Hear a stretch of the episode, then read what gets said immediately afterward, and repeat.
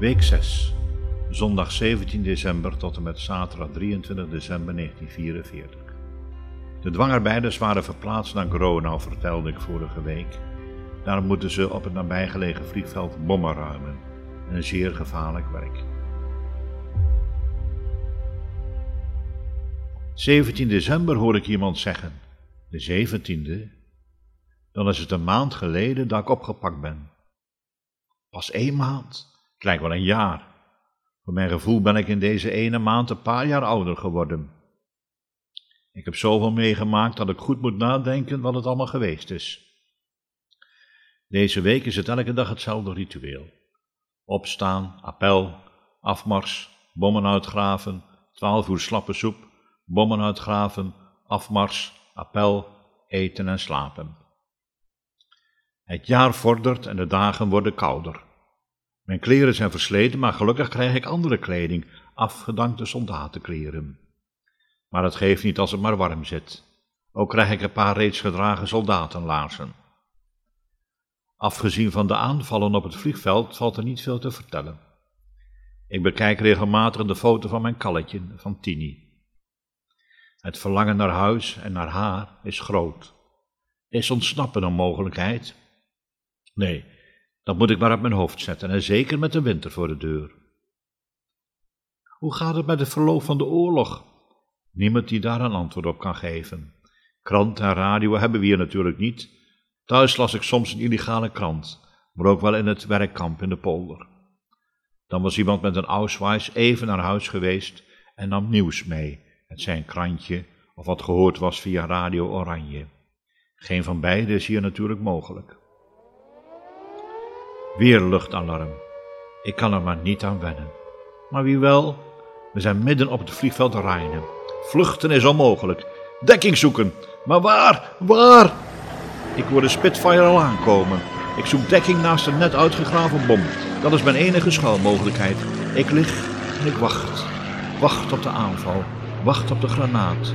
Op de kogel. Wacht tot het over is. Wacht tot ik weer leef. Een halve meter verder ligt een maat met wie ik samen de bom uitvoer. Wat een lawaai maakt het jachtvliegtuig. Horen en zien vergaan me. Ik zie door de stofwolkjes de kogels op me afkomen. Het einde is nabij. Ik ga dood. Ik kan niet meer denken. Naast mij een korte gil. De jager vliegt over en dan is het stil. De man naast mij verroert zich niet. Ik sta op. Hij blijft liggen. Dood. Zojuist sprak ik toch met hem. Nu is het een dood lichaam en is zijn ziel de eeuwigheid ingeslingerd. En ik, ik leef.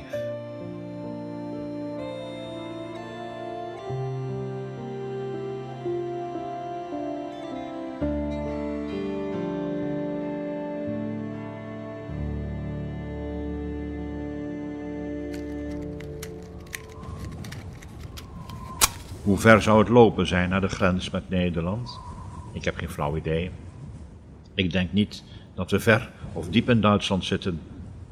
Zou ontsnappen toch tot de mogelijkheden behoren? Ik heb een paar keer de dood recht in de ogen gekeken de laatste paar dagen. Ik ben hier weg! Mag ik trouwens bidden voor een geslaagde ontsnapping? Vanavond praat ik er fluisterend over met een paar plaatsgenoten in het Urkers. Dat verstaat toch niemand? Maar mijn maten zijn er niet voor om een ontsnappingspoging te wagen. Ze zeggen dat het spelen is met je leven.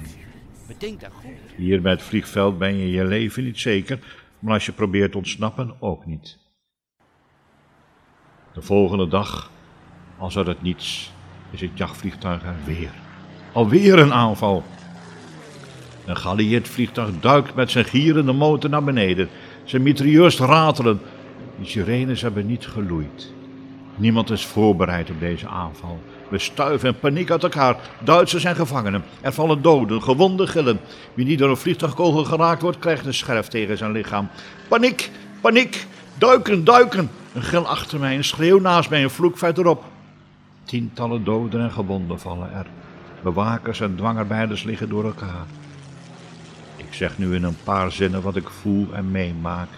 Maar ik kan het eigenlijk niet goed verwoorden wat er op dat moment van beschieting door me heen gaat. De tijd staat stil. Je leven trekt aan je voorbij. Je verwacht een klap van een kogel. Je bidt en je bidt niet. Van alles gebeurt er met je in twee minuten. Maar er is een wonder gebeurd, want ik leef nog weer.